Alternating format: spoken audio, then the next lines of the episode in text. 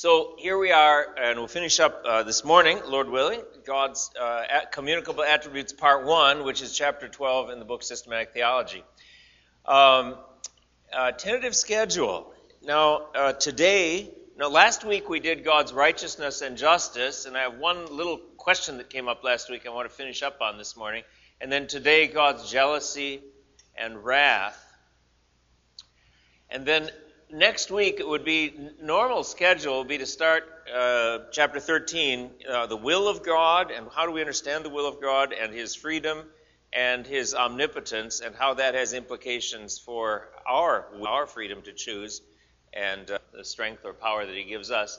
But i'm thinking i might just to let you know i might instead do something that i've been waiting for some time to do and that is a DVD. It's about uh, 23 to 24 minutes on Christian influence on world history, on science, on government, on the history of nations, uh, with Christians who were at Cambridge University. And it's, in, it's what Randall McCauley talked about, but it's a DVD that puts together, so you see Sir Isaac Newton or you see William Wilberforce, who abolished slavery in the, the United Kingdom, and um, how the influence of the gospel uh, affected them. So I might do that and kind of buffer it with a little bit of talk myself. And the reason I would do that is that the following week, then um, July 2nd, I wonder if I can do this.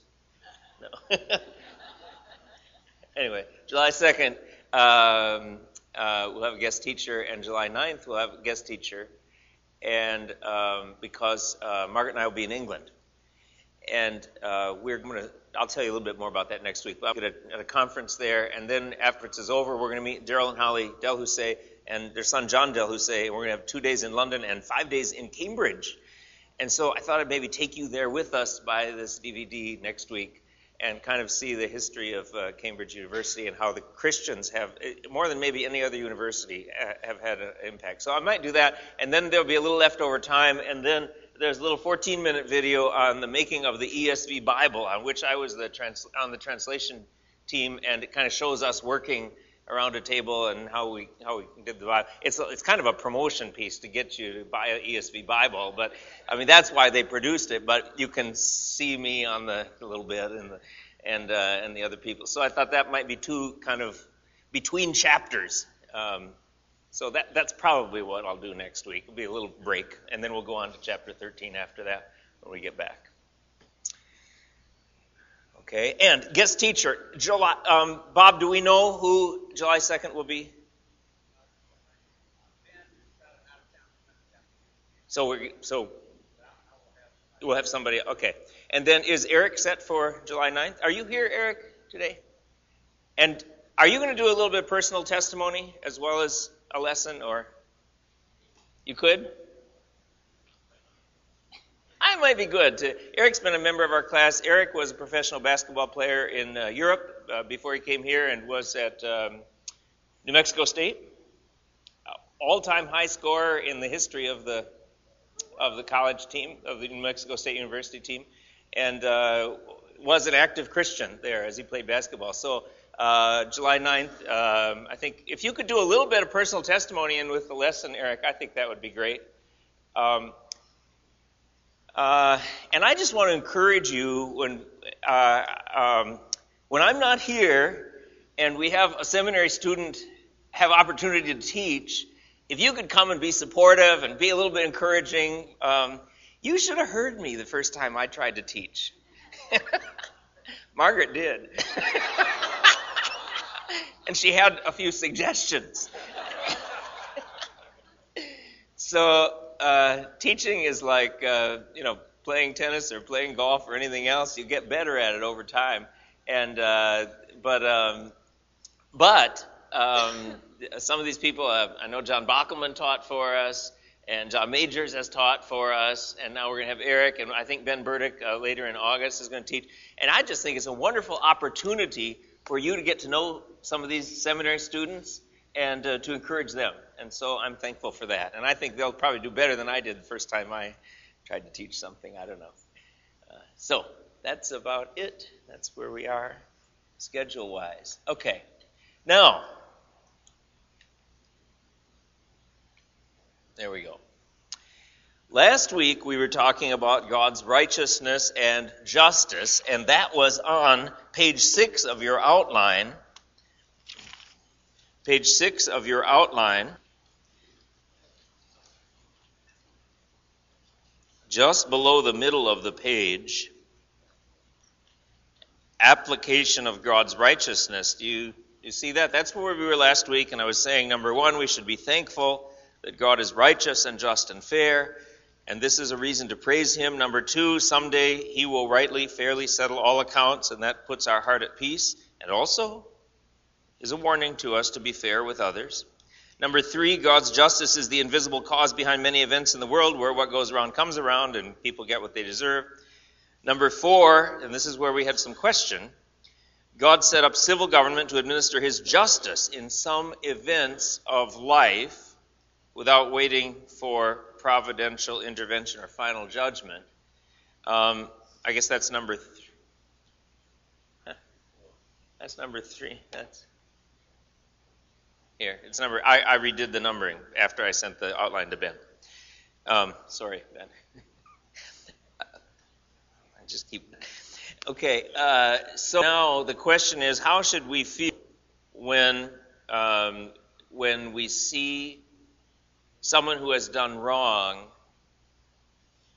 receive justice at the hand of civil government. And somebody was sitting right over here last week raised the question about, uh, you know, is it because I mentioned about the death of Zarqawi, and that was really the, that was I think God's Romans 13 says the civil government is the agent of God to execute His wrath on the wrongdoer.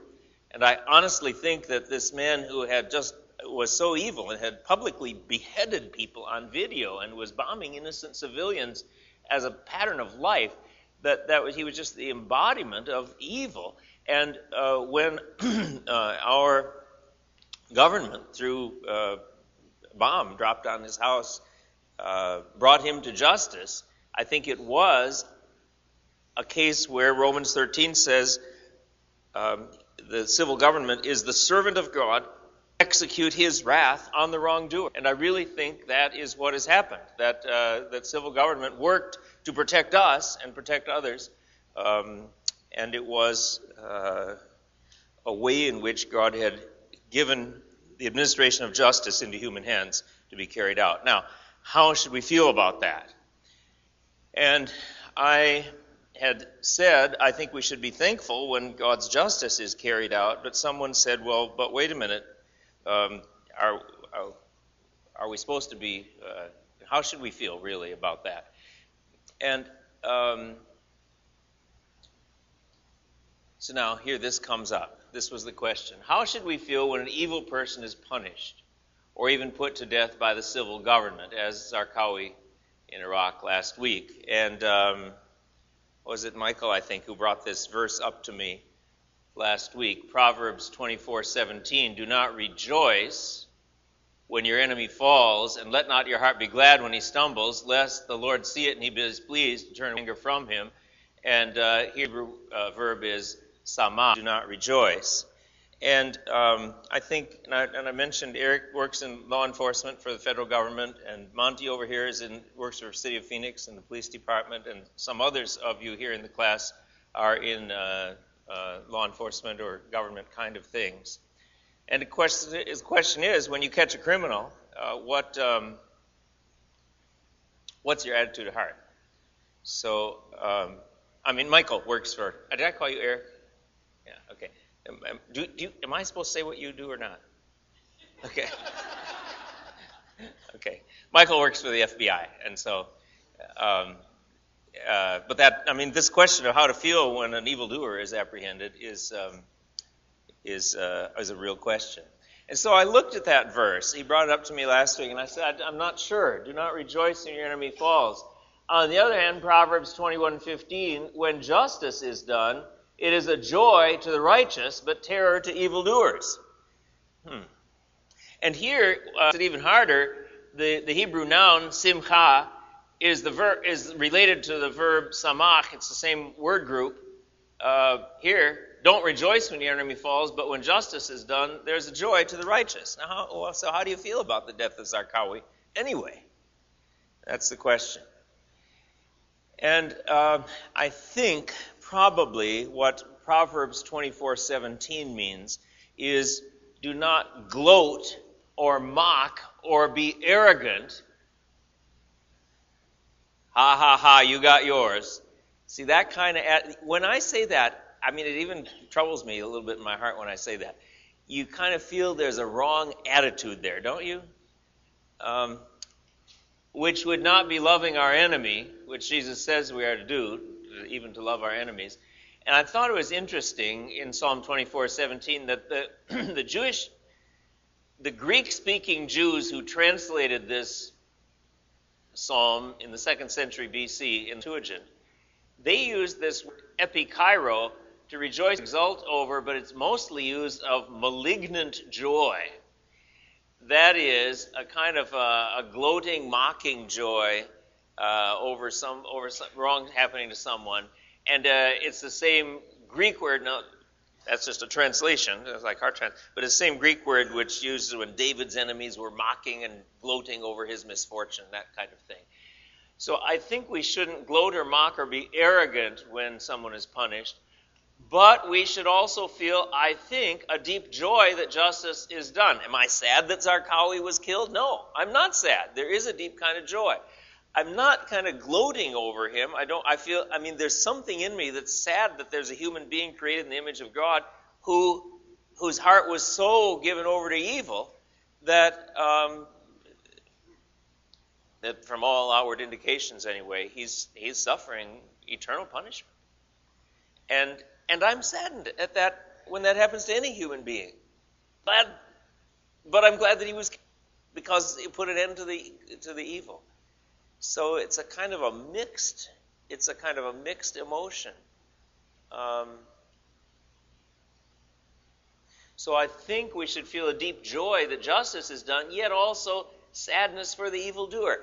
And I, I feel that at times when I read about some criminal in the newspaper who was caught, and I see his picture, and I and I'm glad he's caught, and I'm angry at the evil that he was doing, but I I feel bad for him because he was one time a little kid playing at home, and his mom or his mom and dad just loved him, and he was you know, and then something went wrong, and and I know they're you know that that guy's parents are probably just really really grieved at what is happening. So, so don't rejoice when your enemy falls. There's a sadness. Lest the Lord see it and be displeased and turn away his anger from him. I think this is saying, you know, when your enemy stumbles and falls, God's probably already entering and bringing judgment. And so we can have a peace about that sort of way, but not a kind of a gloating over it.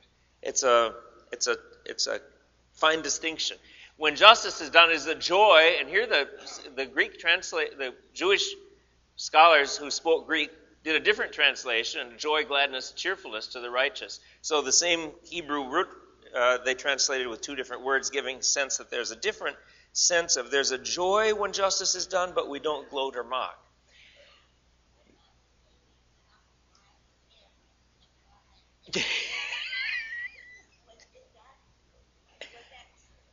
Yeah. Yeah. What about when David cut off Goliath's head? Yeah. I'd have to look again, Pammy, at the at the uh, I'd have to look again at the narrative to see what it. But I did pick out a couple, and once I started on this, I could have done a whole bunch. But look at this one.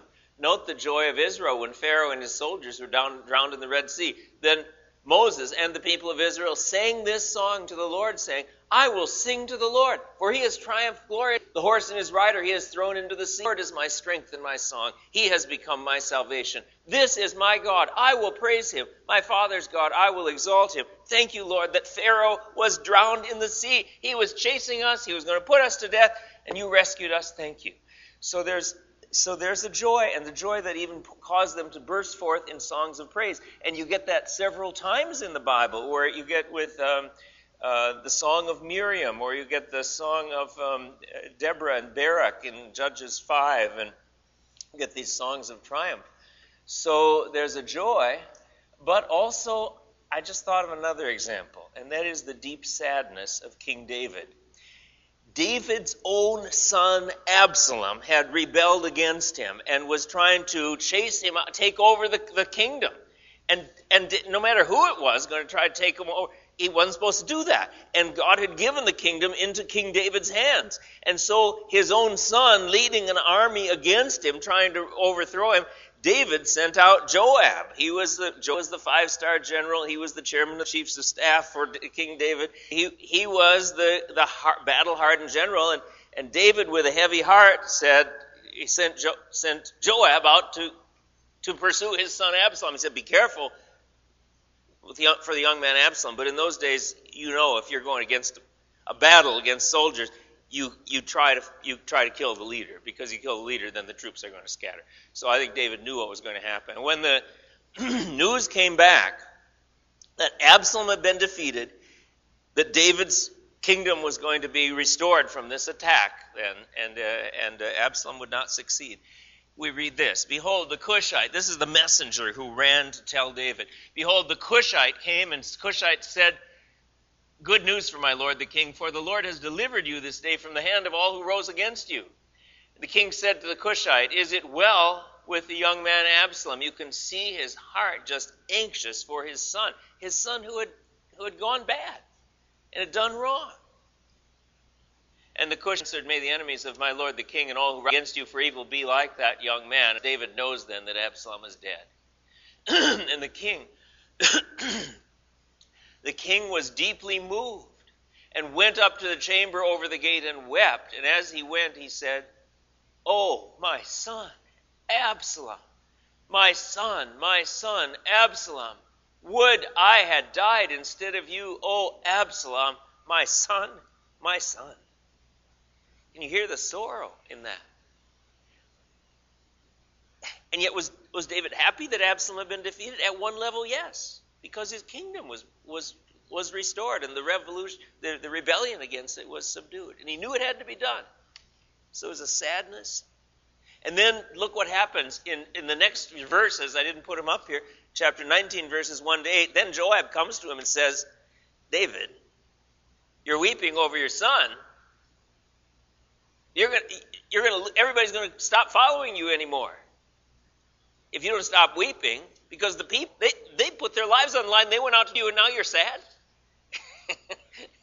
so then David cleans up, cleans himself up, and comes out and sits on a seat in front of the people, and everybody's at peace. So there's a it's a hard thing. It's a hard thing. Hard because we love.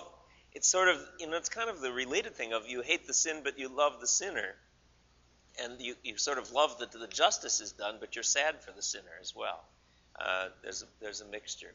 And I thought of one other example. It isn't exactly on, on this, but how did Abraham Lincoln feel after four years of civil war? Where brother was fighting against brother. And uh, I've, I've mentioned this an earlier time in the class, but it's a deeply moving section from Abraham Lincoln's second inaugural address, where his heart, I think, I think his heart doesn't have malice or revenge in it, just sadness and kind of an awe at God's judgment coming on the nation. This is, I'm picking up in the middle of Lincoln's second inaugural. He says, He has his own purposes. Woe unto the world because of offenses, for it must be that offenses come, but woe to that man by whom the offense cometh. Abraham Lincoln's just his, his speeches are so filled with quotations or allusions to Scripture. If we shall suppose that American slavery is one of those offenses which in the providence of God must needs come, but which having continued through his appointed time, he now wills to remove. And that he gives to both North and South this terrible war as the woe due to those by whom the offense came. He's saying the whole Civil War is judgment from God for American slavery. Shall we discern therein any departure from those divine attributes which the believers in the living God always ascribe to him? Fondly do we hope Fervently do we pray that this mighty scourge of war may speedily pass away. Lincoln didn't know that in four weeks the war would be over, and in five weeks he would be dead from an assassin's bullet. He, did, he had no way of knowing that. He kind of sensed that the war was drawing to a close, but he didn't know how long it would go on. And yet he's it as God's judgment, not just on the south, but on the north and south, uh, both, that allowed slavery to continue so long. And so he says this amazing statement. Yet if God wills that it, that the war, if God wills that it continue until all the wealth piled by the bondman's 250 years of unrequited toil shall be sunk, and until every drop of blood drawn with the lash shall be paid by another drawn with the sword, as was said 3,000 years ago, so still it must be said, the judgments of the Lord are true and righteous altogether. He's quoting King David, I think. With malice toward none, with charity for all, with firmness in the right as God gives us to see the right. Look at this. Look at this amazing sense of his heart toward the other side, with charity to all, with firmness in. Let us strive on to finish up the work we are in, to bind up the nation's wounds, to care for him who shall have borne the battle, the defeated soldier as well as the victorious, and for his widow and his orphan, all which may achieve cher- and cherish a just and lasting peace among ourselves and with all nations. So, Don't gloat, mock, be arrogant. But and there's a deep joy that justice is done, but there's sad it's mixed with sadness for the evildoer. Michael, what do you think? You okay with that? You want to say anything else? Okay. Thanks. Monty, you want to say anything? You're in law enforcement.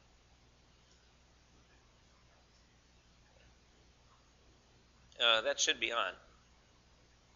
Push the button. Can can we get Trent the microphone? Just one minute. Number four. Hello, hello. Yeah. Uh, just that it's difficult sometimes, and uh, based on what you say, I just kind of look at some of the gangers and uh, look at some of the Muslims when they rejoice in the killing and dragging of folks. So the difference between the way that Christians supposed to act, ah. difference between the way that ganger and the max at times. Oh, good. Yeah. These people dancing in the street at the 9/11 bombings that is totally contrary to what God wants us to feel. Yeah. That was, of course, that was rejoicing over evil, really. Yeah. Yeah. Good.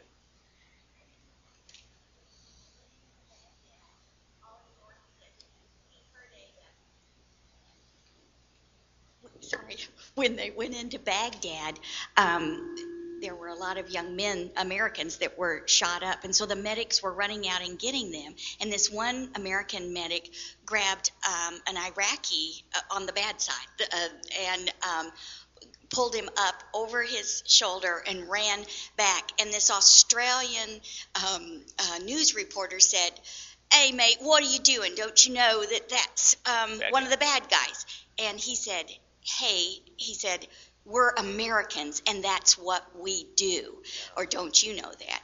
Yeah. And so there is a huge difference. How Christians rejoice when he is, is conquered and put to an end. Yeah.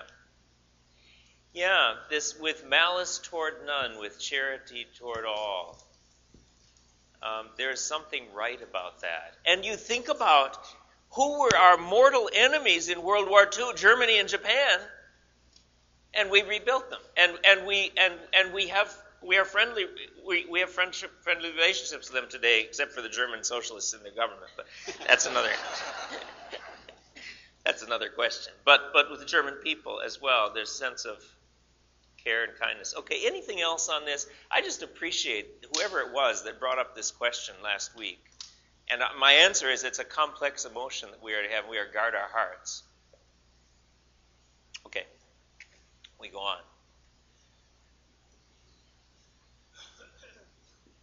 The assurance of God's justice enables us to forgive others freely, knowing that God will one day make everything fair and right. And we talked about that last week.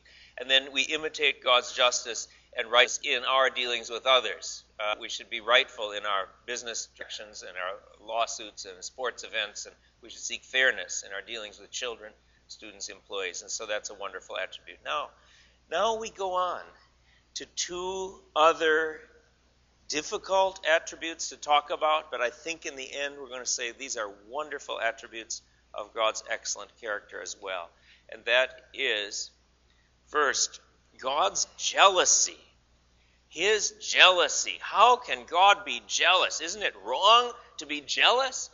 But God's jealousy, in a summary statement here, means that he continually seeks to protect his own honor. Right in the Ten Commandments, you shall not make for yourself a, a, carved image or any likeness of anything that is in the heaven above or the earth beneath or the waters under the earth. You shall not bow down to them or serve them, for I, the Lord your God, am a jealous God, visiting the iniquity of the fathers on the children, etc. Exodus 34 14, you shall worship no other God, for the Lord whose name is jealous is a jealous God. And this comes to expression in Isaiah 48 11. Uh, taught why God redeems us and forgives us. For my own sake, for my own sake I do it. For how should my name be profaned? My glory I will not give to another. So, here we have the statement that God is jealous. Now, the question is is jealousy a good attribute to have? In some senses, jealousy is bad. That is, whether if you start feeling resentful that somebody has something you don't have and you want to take it away from the other person, that's a wrong kind of jealousy. That's failing to love your neighbor as yourself. That's failing to want the best for your neighbor. And I don't have the verse up here, but I just noticed last night in um, the book of Acts, reflecting back on the story of Joseph and his brothers, where they took his coat of many colors, they threw him into a pit, they sold him into slavery in Egypt. It says Joseph's brothers were jealous because the father was favoring Joseph. And they shouldn't have felt that way. There was a wrong kind of jealousy. So I agree. There's some kind of jealousy that's wrong. But there's another kind of jealousy that is good, and that is being deeply committed to see honor or excuse me, or welfare of someone who deserves honor. And so uh, here's a parallel, for instance, being jealous to protect the honor and faithfulness of our marriage. A husband being jealous to protect his his marriage, our wife being jealous to protect her marriage, and that there's uh, faithfulness and purity in that marriage, I think that's a right thing. We should seek to protect that. Another example is wanting people to speak truthfully about you. Um, how do you feel when someone lies about you? You hear that somebody's spreading a rumor about you, and it's false, Wendy. you don't like it, right? What do you do? You you, you, go to the person and say, wait a minute, I heard you say something that I did something, that I stole something, or that I lied about something, or that I was dishonest, and or that I was mean to someone, and you, you try to track it down and set it right. We don't like it when people lie about us.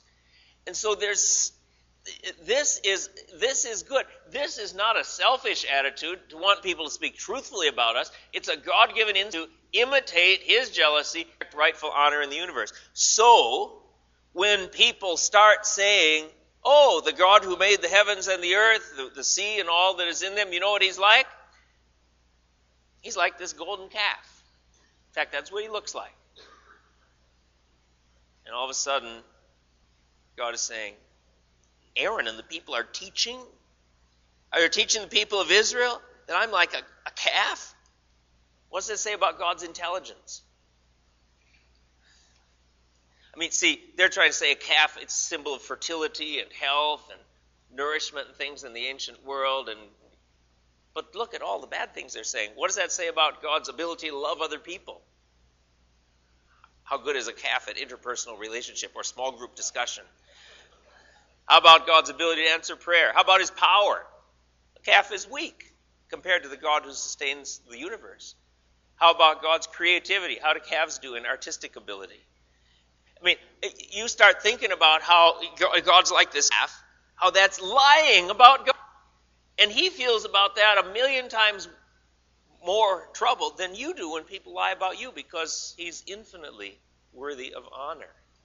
And so, right there, where it says, Don't make a, a, carved image or a graven image, it's saying, For I, the Lord your God, am a jealous God. He doesn't want to be lied about, he doesn't want to be misrepresented. He wants to be honored rightly. Sandy?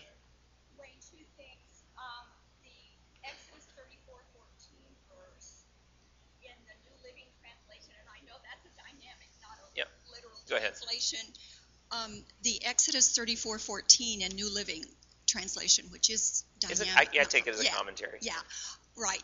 Is um, refers to God. Inter, uh, translates this is a jealous God, a God who is passionate about His people. And so I think your analogy to marriage is is a really good one. That that part of God's jealousy perhaps is is out of his love for us, which reminds me of what your friend John Piper talked about when he says, We are satisfied when God is most glorified. So that God, because of who he is and because of his perfect character, knows that it's when he is accurately represented. Um, that is what's the very best for us. When God is given honor and we see that and we glorify him, God desires that because he knows that that's what's best for him. Okay. And so because of who he is, his jealousy is is a good thing, not a bad thing. Okay. Um, I guess my response to that is yes, that's really helpful insight. God who is jealous for his people, or he's zealous for, the, passionate for his people. But I want to say yes, but there's more than that. He's he's passionate even more than he's passionate for his people. He's passionate for his own honor. That he be honored because he is worthy of honor. And uh, I think that's at the heart of jealousy. So um, it's, it's a yes and there's this as well. Okay. So God wants people to think rightly about him. He wants people to give him the worship that he deserves. Now, when I say that, something's going on in your heart. Either you're happy about that or you're not. God wants people to give him the worship that he deserves. And we've got to do a little shift in our thinking here because, on a human level, we don't like it when people take praise and honor for themselves and want everybody to clap for them and honor them and everything. But the reason is I think that deep, deep, deep, deep down, we realize that they don't deserve that because who made them the way they are? God deserves it. But when God takes honor for himself, he's not robbing it from anybody else. So, so he wants us to think rightly about him and to give him the worship that he deserves. He's not robbing honor from anybody else who deserves it more. And so it is right for God to desire our praise and for God to, to preserve his honor because he alone infinitely worthy of praise. And this is what we get in the song in Revelation 4, Revelation 4:11, "Worthy are you, our Lord and God, to receive glory and honor and power, for you created all things, and by your will they existed and were created." He, came, he created everything. So he's worthy to receive glory from it and honor from it, and for all the strength and power of the nations to be devoted to him and be given to his service. I think when we realize this, it will deepen our joy in worship. Because worship of God is what ought to happen. It's deeply, profoundly right. What, and when we are in a time of extended worship with other believers, there's something in us that says, yes, this is what should be. This is what is right in the universe.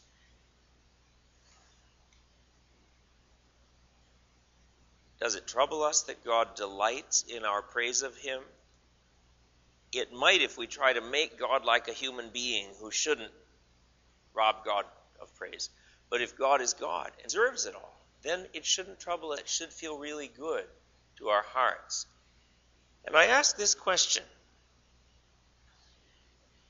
You look back over your life, you're thankful, you've seen answers to prayer, you've seen forgiveness of sin, you know that Christ has died and paid the penalty for your sin. There's no condemnation. You have access before God's throne in prayer. You have fellowship with Him.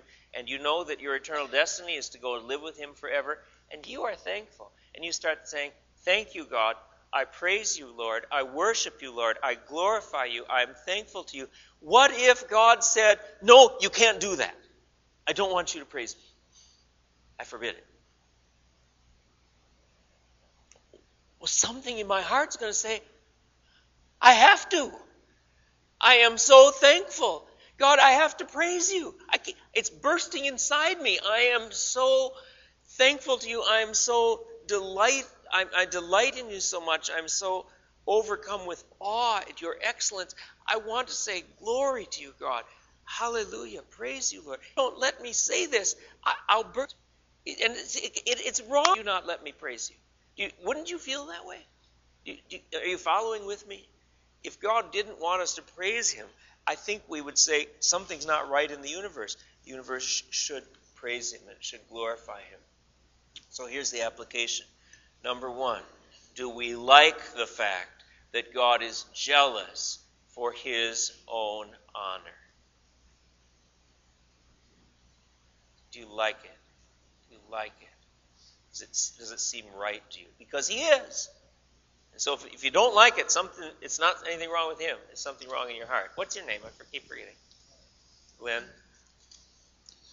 Um, I have a question. Um, one of the God's other attributes is God is love. Yep. In, in 1 Corinthians chapter 13, it says, "Love is patient, love Yep. is kind. It does not envy, it does not boast, and it does not seek his own." Can you elaborate on that?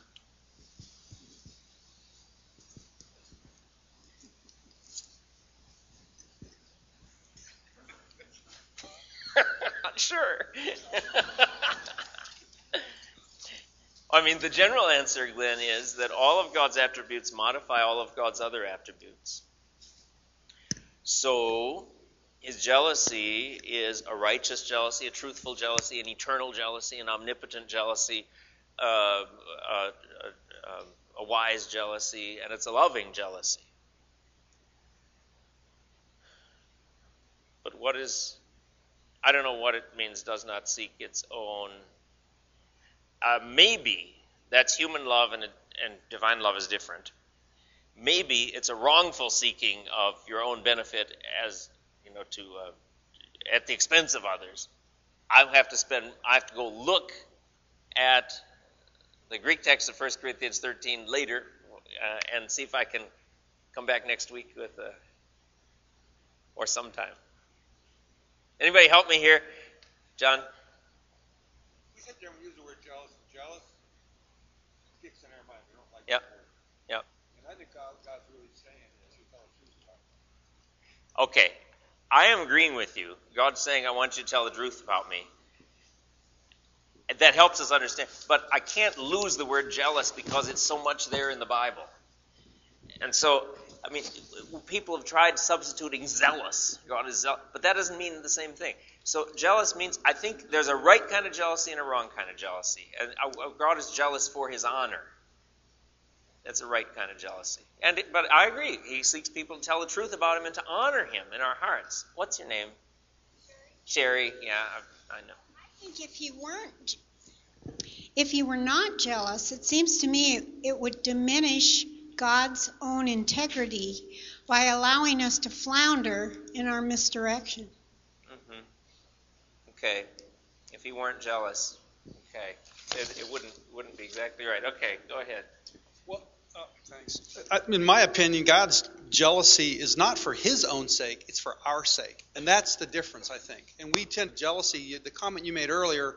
Well, do we feel right in our heart about that? That Yeah. well, because you don't like it when somebody wants all the praise for themselves. Yep. It's not for him; it's for our sake, and I think that has to be directed back to us. That's my opinion. Okay, and I'm gonna. I'll tell you what. I'm gonna. I think it's for his sake. I do. I mean, because, because.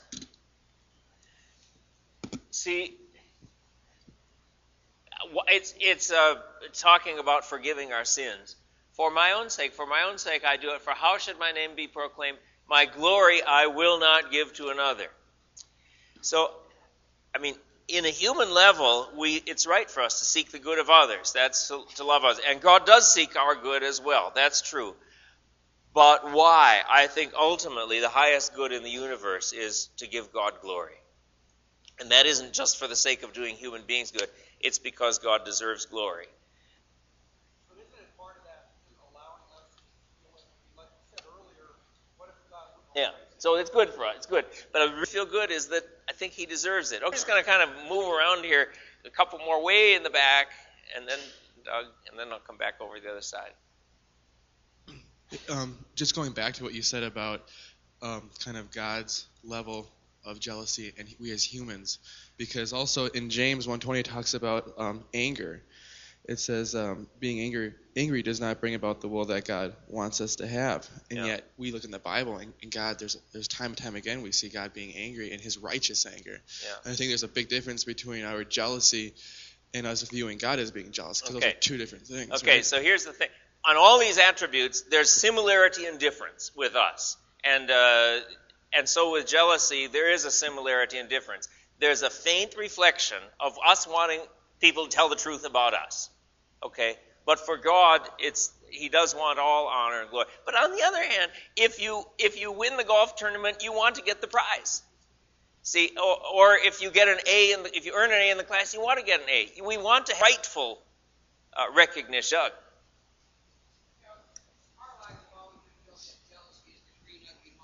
Yep. Um, I think you can have jealousy with love. I think if you can have jealousy in a loving way, then it's the right thing. If you have jealousy for, so it's something that is right. If, if love is, is your is your is your main goal Yeah. out, out of that jealousy, but none of us have been trained to have that in Yeah. our lives. So it's it's a that's why the word doesn't sound right. Yeah, I know. It's a, it's a question. I mean, in English, we've got this word that has a negative part to it, but there is some positive. Maybe there'd be a better word in English, but but nobody's found it yet. So My my wife is is right to be jealous that I go fishing too often because my kids lose out, she Yeah, loses yeah, out. Yep. Yep. That, that's a righteous jealousy. So see, it's a jealousy for what is right. Then that's good. Okay. Okay. Anything else? I got a whole bunch of hands over here. Okay, uh, Pammy. being that it is Father's Day, um, I had a wonderful earthly father um, who came to know the Lord the last 16 years of his life. But my father, not anything went in our home. There were no restraints, no protection, no anything at all. I love the fact that my heavenly Father is a jealous God, and I love the fact that there that He sets limitations and that um, and there's expectations in a loving way. I adore Yeah. that because his fact. jealousy is combined with righteousness and Mm, justice. It, it really is. And the self love, what out of 1 Corinthians 13, um, does not seek his own um, on that. I just, uh, the, I loved what you said. It all intertwines together God's attributes because the Lord would never do it as an ego trip. He doesn't have an ego. And it is for our benefit, I believe. I mean, I know you said that you believe jealousy is for God's benefit, Yeah, but I. I think it is so much for ours because I want you to know when I think about God being a jealous God, I want to do what's right because I don't want to disappoint Yep. Him.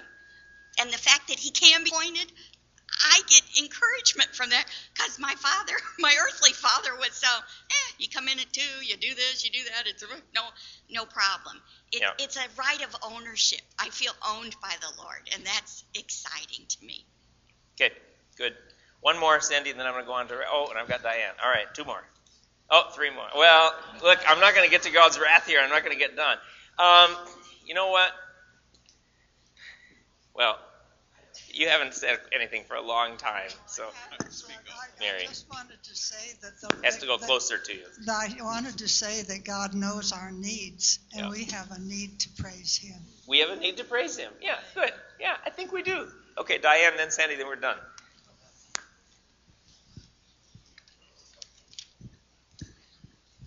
Okay, maybe it'll help. I know it's a complex passage, but James 4 5? Yes. And that, um, or do you suppose it is for no purpose that the scripture says he yearns jealousy over the spirit that he has made to dull in? He gives more grace, therefore it says, opposes the proud, gives more grace to the humble. And I notice in the ESV the spirit is not capitalized there, so it must not be the Holy Spirit.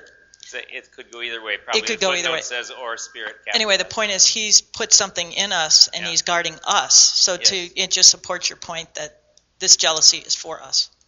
It's, and it's, it's for us, but ultimately it's for God. Well, of course, but it gets there. But the idea is he's trying to win us back. Yes. Okay. Good. Okay. Good. Sandy.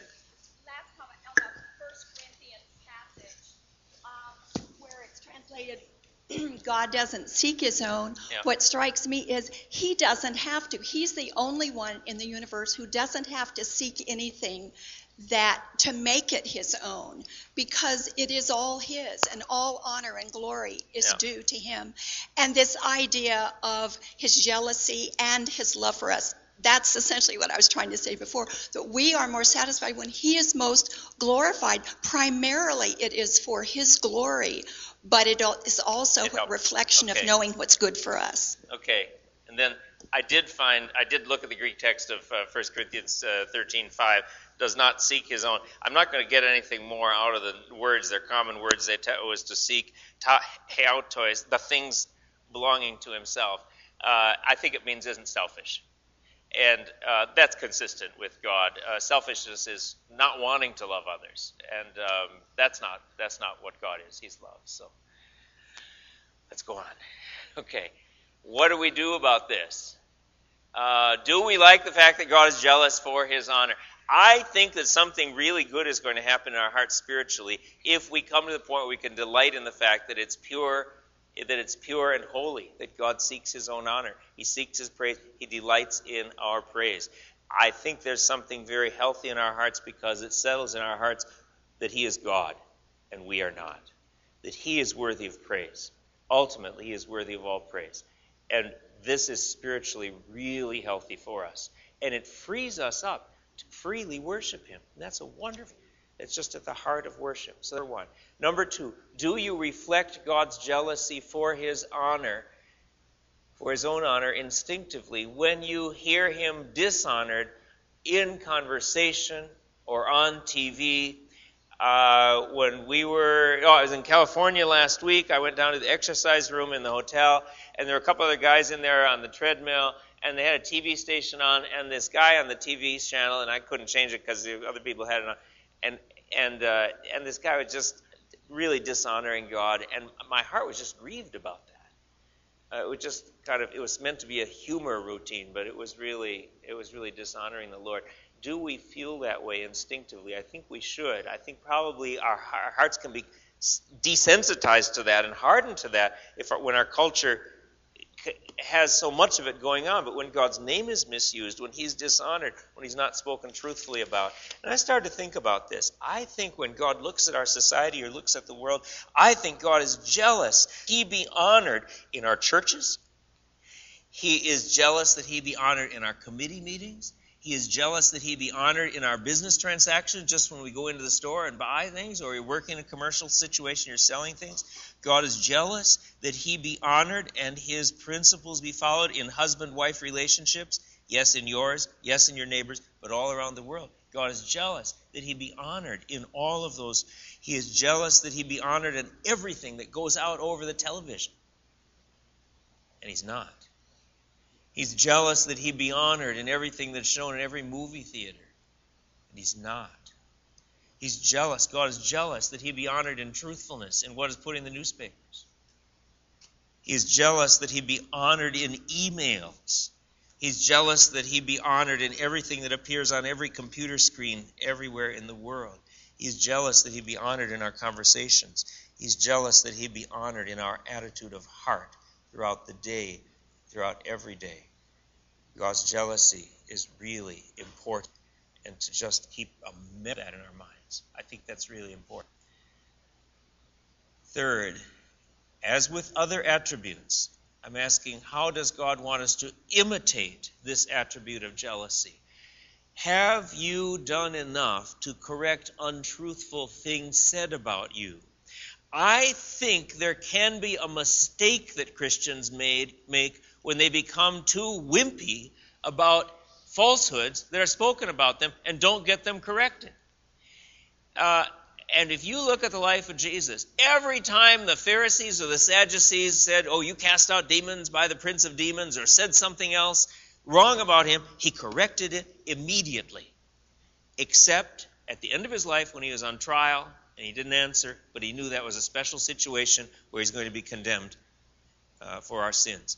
But every place else he answered immediately. And Paul, when he was falsely accused, uh, he wanted to come in, in Philippi, and the, the, magistrates bring him out publicly when he put in jail. He was put in jail falsely. He wanted his reputation to be straightened out. And so, have you done any untruthful things said about you? I don't think that's wrong to do that. I think it's right to do that. And sometimes, of course, you try and you can't. Then you leave it in God's hands. But other times, I think you need to answer and answer quickly and trace down the falsehood that's being said. Um, I don't think that's wrong. Okay, God's wrath. We just have uh, seven minutes left. Let's see if we can do this. God's wrath means that he intensely hates all sin. God says, Behold, this is a stiff necked people. Let me alone that my wrath may burn hot against them and may consume them. Deuteronomy 9 Remember, do not provo- forget how you provoked the Lord your God to wrath even at Horeb or Mount Sinai, you provoked the Lord to wrath. God has wrath against evil. If God loves all that is right and good, it should not be surprising that he would hate everything opposed to his moral character. There would be something very wrong with a God who did not hate evil and sin, who just said, oh, fine, to every horrible evil deed that went on in the universe. Oh, that's fine. Oh, that's, Pammy, it's what you were concerned about with your dad, not setting rules in the household. And even children have a sense, this, we need rule, we need enforcement of rules. And so if God did just said, "Oh, that's fine" to everything in the universe, again, it would be really troubling to us. Because we would say there's going to be no justice done. And what would heaven be like if God didn't punish and exclude sin? It would be just like this world. We don't want that. Therefore, the wrath of God is a good and necessary attribute. It's the other side of his love for the excellence of his character. God's wrath, therefore, must be directed against all sinful human beings. And it's only removed from us by Christ bearing God's wrath in our place. God didn't just say, Oh, I'll just forgive people who happen to believe in Jesus. Jesus had to pay a price, the penalty of wrath against sin. That was necessary. Whoever does not believe uh, obey the Son shall not see life, but the wrath of God remains on him. And Romans 18 begins this long description of sin. The wrath of God is revealed from heaven against all ungodliness and unrighteousness of men who by their unrighteousness suppress the truth. So, people who have, but, but, but, reminder, people who have believed in Christ have no need to fear coming under God's wrath we were by nature children of wrath, but that's the past, Paul says to the Ephesians. And 1 Thessalonians 1:10, Jesus delivers us from the wrath to come. We're not going to face God's wrath in the future, and we should be tremendously thankful for that. In this age, we should also be thankful for God's patience, because though there is evil in the world, and God's wrath could rightfully be poured out on judgment even today on the world, God is patient and his wrath doesn't come on the world at once. He is slow to anger. He is patient toward you, not wishing that any should perish, but that all should reach repentance. It doesn't come on the world at once, but God's wrath will come. So, is there application? I mean, just as we talked about justice and righteousness for some time and how that works out in our hearts, and we talked about God's jealousy, we could go on talking about God's wrath, and it is amazing how often the Bible mentions the wrath of God. He does not take sin lightly, he takes it very seriously. Application of God's wrath. We should thank and praise God for his just wrath against sin, yet also for his mercy and patience in this age. And number two, I think by implication to our lives as Christians, though we should never fear God's wrath to do us harm, to punish us, we should still fear displeasing God and we should fear coming under fatherly discipline. Ephesians 4:30 says, "Do not grieve the Holy Spirit of God, by whom you were sealed for the day of redemption." Or Psalm 111, "The fear of the Lord is the beginning of wisdom, to fear uh, displeasing God. All who practice it have a good understanding." So I I do live in fear of God's displeasure, doing something that would grieve him. Not that he would ever send me to hell or, or punish me to do me harm forever, but he will discipline me for my good when I stray outside of his will. And then do we imitate God's wrath, just as we imitate other kinds of attributes of God? Yes, I think there is a faint reflection of this. There is a righteous anger against sin and evil that is appropriate to us as human beings and that is not inconsistent with love for our neighbor. There were times when our kids were growing up when I became angry at one child doing something to harm another child. And you have to be really careful because there's an unrighteous anger that can come in, but when you see a, a real wrong being done, there's anger. Um, that is that that should not be in the universe. And so, um, and again, coming back to law enforcement, I imagine that people who work in those of you who work in law enforcement, there is anger when you see somebody harming another person, and it should. Um, and so Ephesians 4:26, be angry and do not sin. Do not let the sun go down on your anger. Well, look at this. Jesus wants he's going to heal this man with a withered hand, but it's the Sabbath. And so he looks around uh, at these uh, Jewish leaders who are opposed to him and he said to them, Is it lawful on the Sabbath to do good or do harm, to save life or to kill? But they were silent. They didn't love that man. They didn't care for him. They were silent. And he looked around with them at them with anger, grieved at their hardness of heart, and said to the man, Stretch out your hand. He stretched it out and was healed. So Jesus had some anger against the evil that was in people's hearts that they didn't even love this man with the withered hand. Oh, that's God's wrath.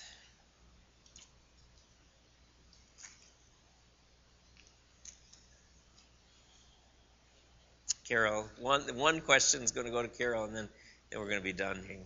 I just wonder if he disagreed with us our empathy and our lack of action to get out and vote, to speak out to our legislators, to actually run for office, to, you know, the reason we have so many immoral actions is because us as Christians have been Some. sitting back and doing nothing. Yeah, some. Some. Some, Okay. right. Yeah, some. And so, is, is there I a, would just think he'd be angry with us Mm. for not, for passivity in the face of evil? yes. You know, and there's a temptation in this age just to just to let let just close your door and let the world go on, and and uh, and that really isn't acting with love toward others when we have opportunity to do good. Mm. And the question is, what does God call us each to individually in our lives? Okay. Oh, well, now look, I did this song once before. It just seemed to be inappropriate to talking about God's jealousy and wrath. It's a song with four verses talking about God coming in judgment, but also coming as king to right all wrong in the earth. So the tune is Eternal Father strong to save, but it's Oh quickly come, dread judge of all, for awful though thine advent be. But then I mean you say, Whoa, do I want to sing that? But but wait a minute, because what is happening is the song goes on to say, God's going to make everything right. He's going to settle all accounts. It's going to be fair. Our hearts are going to be at peace. The world is going to be at peace. And He's going to come and reign, and pain and sorrow and death and suffering and dying are going to be gone. So, in that way, it's a good song. So, let's try it, okay? It, I think if we think about the evil in the world that so grieves our heart and so harms others, that this would be a song that we could sing then as a prayer.